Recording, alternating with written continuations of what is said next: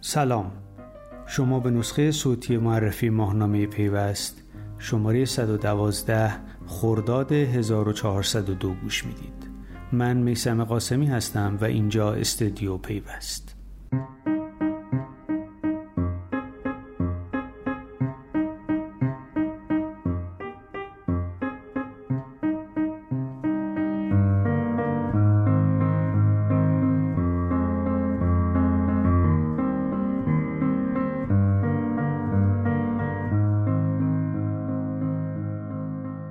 پیوست برای شماره 112 خودش یک موضوع جنجالی رو به عنوان تیتر یک انتخاب کرده.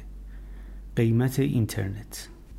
اختلاف نظر پایان ناپذیر اپراتورها و دستندرکاران ارتباطات کشور با مردم و کارشناسها درباره قیمت اینترنت و هزینه هایی که برای رسیدن یک اشتراک به دست مردم میشه باعث شده این نزاع هیچ وقت تموم نشه. هر کسی از زاویه خودش به موضوع نگاه می‌کنه و البته اون چیزی که در اختیار مردم قرار می‌گیره فرسنگ ها با اینترنت واقعی فاصله داره. این موضوعیه که همه بهش اذعان دارن. در پرونده این شماره اول یه گزارش داریم درباره اینترنت همراه و قیمت اینترنت همراه و اینکه از کجا شروع کرد چطور قیمت گذاری شد و امروز در چه وضعیتی قرار داره. بعد از اون یه گفتگو داریم با یاسر رضاخواه که وقتی باش گفتگو می کردیم هنوز مدیرعامل رایتل بود اما یک هفته بعد از گفتگوی ما این سمت رو به حسین ملازاده واگذار کرد و شد مدیرعامل سابق رایتل. آقای رضاخواه معتقد اینترنت از نظر اپراتورها خیلی ارزونه ولی از نظر کاربرها بسیار گرونه و باید یه راه میانه پیدا کرد که فشارش به مردم وارد نشه و در این حال اپراتورها هم بتونن از این وضعیت نجات پیدا کنن. بعد از اون یه اینفوگرافیک دو صفحه‌ای داریم و مقایسه کردیم قیمت اینترنت ثابت و همراه رو در ایران با ده تا کشور دیگه که از قاره مختلف انتخاب شدن. همینطور جایگاه این کشورها در اسپید تست از نظر سرعتی که داره توی اون کشور ارائه میشه و جدا از اون اومدیم قیمت اینترنت رو با حداقل دستمزد در کشورهای مختلف بررسی کردیم. چون هر وقت بحث قیمت اینترنت میشه و این رقم تبدیل به دلار میشه خب همه میگن که مگه ما به دلار حقوق می‌گیریم که شما دارید قیمت اینترنت رو به دلار حساب می‌کنید و باید دلار پول بدیم؟ ما اومدیم حداقل دستمزد در ایران رو و کشورهای دیگر رو با قیمت اینترنت با کف قیمت اینترنت مقایسه کردیم و نشون دادیم که جایگاه ایران کجاست. بعد از این اینفوگرافیک یک گزارش دیگه داریم درباره اینترنت ثابت و قیمت این نوع اینترنت که خب البته خیلی در ایران ضریب نفوذ بالایی نداره کمتر از 14 درصده. اما خب تاثیر مهمی داره و هر اشتراک اینترنت ثابت کاربرهای بیشتری داره به نسبت همراه. در ادامه هم یه گفتگو داریم با آقای مجید سلطانی مدیرعامل شرکت مخابرات ایران. به عنوان بزرگترین ارائه دهنده اینترنت ثابت در کشور که بیش از 5 میلیون مشترک داره. آقای سلطانی هم در گفتگو با ما این موضوع رو عنوان کردند که هرچند اپراتورها از نظر منابع مالی در مزیقه هستند اما نمیشه بیشتر از این به مردم فشار آورد و باید یه راهکار دیگه برای توسعه پیدا کرد. نظر آقای سلطانی اینه که دولت از اپراتورها و به خصوص اپراتورهای ثابت حمایت کنه. در انتهای این پرونده هم آقای محمد علی یوسفی زاده مدیرعامل آسیاتک یه مطلب دو صفحه‌ای برای ما نوشتن و توی اون با نمودار و جدول نشون دادن که وضعیت قیمت اینترنت در ایران در مقایسه با کشورهای دیگه چطوره. ماحصل همه اون چیزی که توی پرونده این شماره اومده و بحث های مختلفی که شده از زوایای مختلف شده تیتر یک این شماره که گران تمام می شود این نکته ای که توی پرونده بسیار بهش پرداختیم و گفتیم که اینترنت در ایران گرون نیست اما در نهایت اون چیزی که به دست کاربر می‌رسه تا قابل استفاده کردن باشه رقم بالایی میشه که شامل فیلتر شکن و وقتی که کاربر می‌ذاره بابت کندی اینترنت و دسترسی های بسیار گران هم میشه. و در نهایت باز تکرار می‌کنم که گران تمام می‌شود. تا خیلی از پرونده دور نشدیم بگم در بخش ورودی هم آقای جهانگیر آقازاده رئیس هیئت مدیره زیتل یک یادداشت نسبتا بلند برای ما نوشتند بررسی قیمت اینترنت گران است یا ارزان. پیشنهاد می‌کنم حتما این یادداشت رو بخونید خیلی نزدیک به همون تیتر یک گران تمام می شود برگردیم مثل همیشه به اول مجله و فرم گزارش ماه که خب بعد از صفحات مربوط به خبر با یک گزارش از یگانه کربلایی شروع میشه درباره نبرد تن به تن اسنف و تپسی در خیابانها. در ادامه یک گزارش کوتاه داریم از اون چیزی که اردیبهشت ماه درباره پیامرسان های داخلی اتفاق افتاد و نگاه پدرانه ای که وزارت ارتباطات همچنان به این پیامرسان ها داره و به شدت ازشون حمایت می‌کنه و بعد از اون هم در بخش مجلس و آیتی یه نگاهی کردیم به مصوبات مجلس در زمینه صورت حساب الکترونیکی و ارتباطش با مالیات گیری می‌رسیم به فرم ناداستان. با 43 دقیقه شروع میشه. این شماره با خانم رویا بسته صحبت کردیم. کسی که در نگاه عموم خیلی معروف نیست اما کارهای مهمی در زمینه امنیت فضای مجازی انجام داده و میده.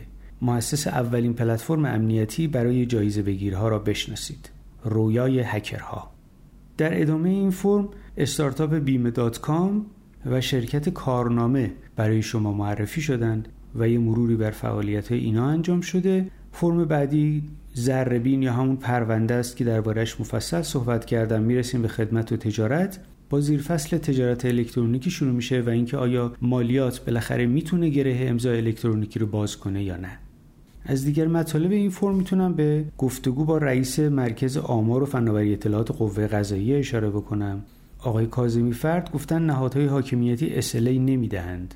و البته غیر از این موضوع مسائل دیگه مرتبط با قوه قضاییه هم در این گفتگو مطرح شده. در زیر فصل بانکداری الکترونیکی به موضوع کیف پول الکترونیکی و پایان ناپذیر بودن این مسئله پرداختیم. کیف پول الکترونیکی در شبکه پرداخت چه جایگاهی دارد؟ سنگی بر گوری. و بعد یه گفتگو داریم با مدیرعامل هلدینگ تفتا. تصمیمی برای تصاحب استارتاپ ها نداشته ایم تفتا همون هلدینگ فناوری و نوآوری بانک تجارته و مدیرعاملش الان آقای محمد فرجوده. با این گفتگو فرم خدمت و تجارت تموم میشه می‌رسیم به رمز ارز و اولین مطلبش که درباره حقوق مشتریان در بازار انحصاری صرافی های رمز ارزی ایرانیه. پشت دیوار فراموشی. و بعد یه مطلب داریم درباره جایگزینی بیت کوین در بازار رمز ارزها و اینکه این جایگزینی آیا به بلوغ این بازار کمک می‌کنه یا نه. در نهایت هم تاثیر بلاکچین بر شرکت مکدونالد بررسی شده. در فرم حقوق فناوری اول چت جی از نگاه حقوقی بررسی شده و ریسک های قانونی و قراردادی هوش مصنوعی بهش نگاه شده و در نهایت در زیر فصل حقوق نرم افزار به اهم خلاهای قانونی در مالکیت نرم افزار پرداخته شده. اما فرم پیوست جهان که پرونده این شمارش به نظر من بسیار بسیار جذاب و نوع پرونده ای درباره خود کم می شده ردیابی تا دم مرگ. حالا این خود کم می شده چیه؟ اجازه بدید یه بخشی از مقدمه ای که مینا پاکتل برای این پرونده نوشته رو براتون بخونم. شاید با این موضوع بیشتر آشنا بشید. البته که آشنا هستید با این اصطلاح بیشتر آشنا بشید. ابزارهای فناوری امروز این امکان را فراهم می کنند که جنبه های مختلف زندگیمان را کم می کنیم. از بدنمان گرفته مثل ثبت و تحلیل ضربان قلب، تعداد قدم ها، میزان کالری مصرفی تا شغل و درس خواندنمان مثل ثبت ساعت که کار می کنیم یا درس می خوانیم یا تمرکز کرده ایم. بیشترمان سراغ ابزارهای ردیابی می رویم تا خودمان عادتها و رفتارهایمان را بشناسیم بتوانیم وضعیت را بهبود ببخشیم اوضاع را بیشتر تحت کنترل خودمان درآوریم. به نظر ایدئال می رسد خودشناسی با تکیه بر دقت و صحت ارقام.